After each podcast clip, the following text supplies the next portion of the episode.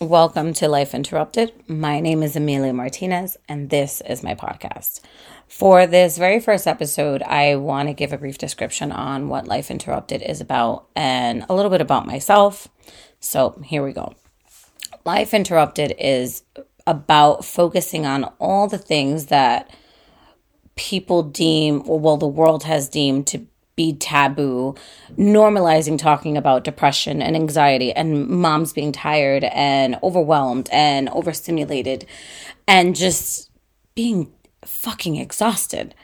And normalizing those things, because I feel like sometimes when you say I'm tired, and some people are like, oh, yeah, you know, well, you work and you have kids, but you know, one day they're going to be big and you're going to miss those things. And yeah, I, I may miss that one day, but right now, today, I'm tired, you know, and even uh, depression and anxiety and BDD and PTSD and all these disorders that people have. And many people suffer in silence because they are afraid of judgment. They are afraid of gossiping. Um, they are embarrassed, and it could looks like a sign of weakness to admit those things. I, for one, am one of those people. So, a little bit about myself I am 34 years old. I have three kids uh, 10, 8, and 3. I am married, have been married to my husband going on 10 years, and we've been together 12. Um, I, I suffer from anxiety, depression, and BDD, which is body dysmorphic disorder. and um, I was recently diagnosed, but I've had this since I was a kid. And I guess when I was younger, I really didn't know how to express what was going on with me because I felt like you know, I was weird. Um, none of my friends at that age talked about feeling the way I felt or the anxieties or being depressed as much as I was. I didn't really understand what was going on. So throughout the years, I had learned to cope on my own.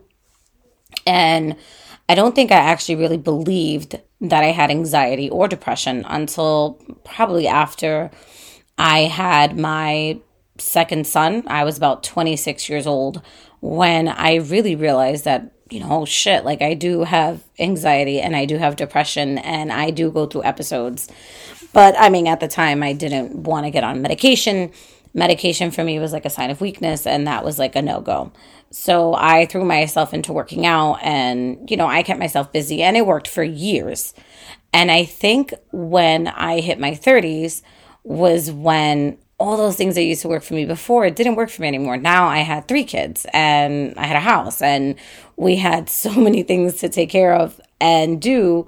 I, at least I did that I was overwhelmed. And when I had my daughter, I had anxiety postpartum or postpartum depression with anxiety. And it was nothing I had ever experienced before. I mean, for years I had learned to deal with my depression and pull myself out of every episode that I've ever had. And I learned to cope with my anxiety. I mean, sometimes it got the best of me, but I did learn things to pull me out of those episodes or when I knew that I learned what my triggers were. So I would avoid those things. I would throw myself into books and poetry. Poetry helped me a lot. Um, reading, I read tons of poetry books and it would calm me. But for some reason, it didn't help anymore. And I didn't know what to do. And I didn't want to talk to anyone about it because it was embarrassing. And I feel like that that's the problem nowadays. So many people have these things and they don't talk because they are embarrassed and because it looks like a sign of weakness and you know and and it's not. I i remember looking for groups on facebook um you know finding people that were like me. Um and i i found a few groups and it made me feel better. Um but also having a good support system, not just family, but a good group of friends that you can trust and that are supportive and understand you, and having a, a partner, someone who is there with you, someone who is going to hold your hand through these dark times because depression can really take you really far. And I think the people forget that even the happy people don't realize that the happiest people are the ones that fight the hardest battles a lot of the times. Um, and one minute you can be fine and happy, and the next minute you can be miserable. And that's what happens when people kill themselves. And you can't take it back after it's done. those that's the worst to feel it makes you feel like you're in a box. And there's no way out of this this dark place. And no matter what you do you can't get out of it. And you have your moments where you are fine.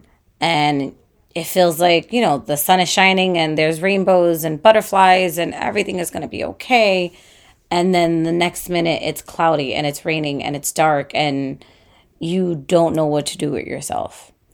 And i feel like this this needs to be talked about more. And not just women men too kids.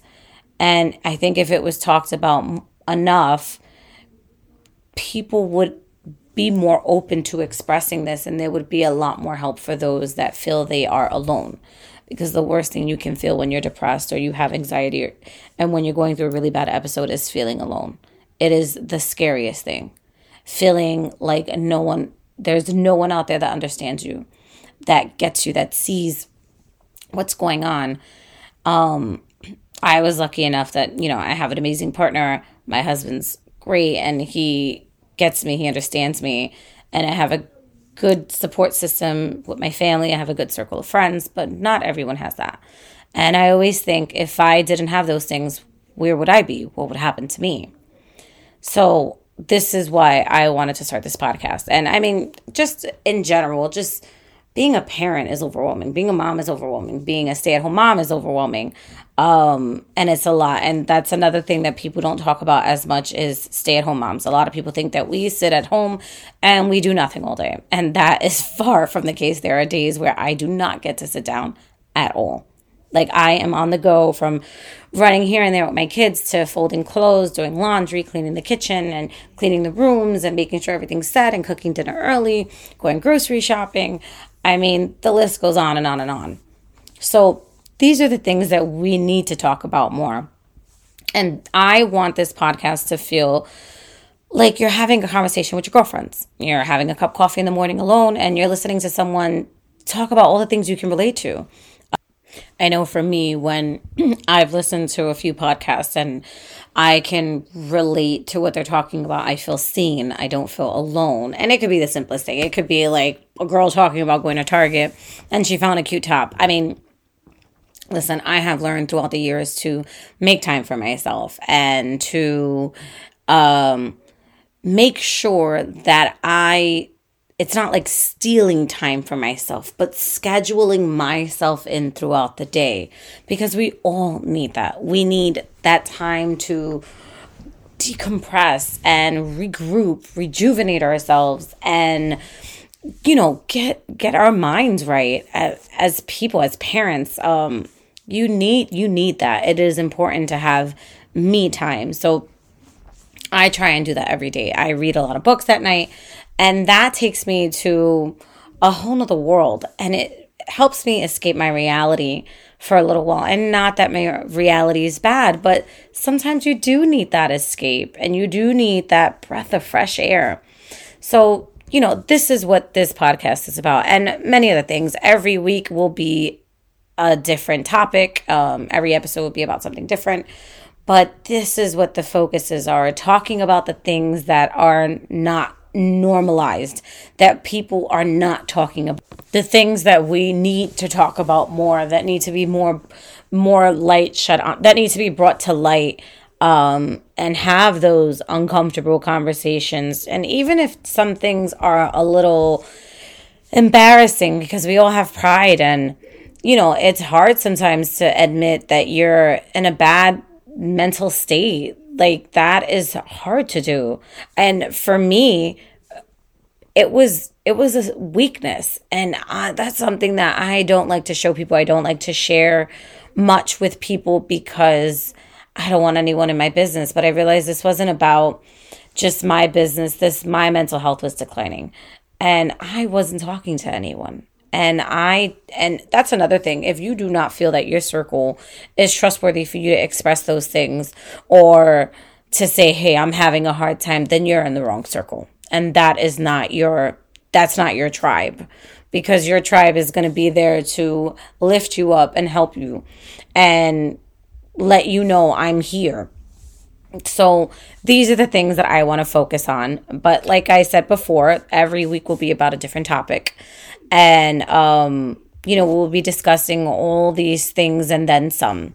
So thank you for listening. And I will be back next week, Thursday. And every Thursday, I will be posting a new episode. And um, hopefully, you come back to listen.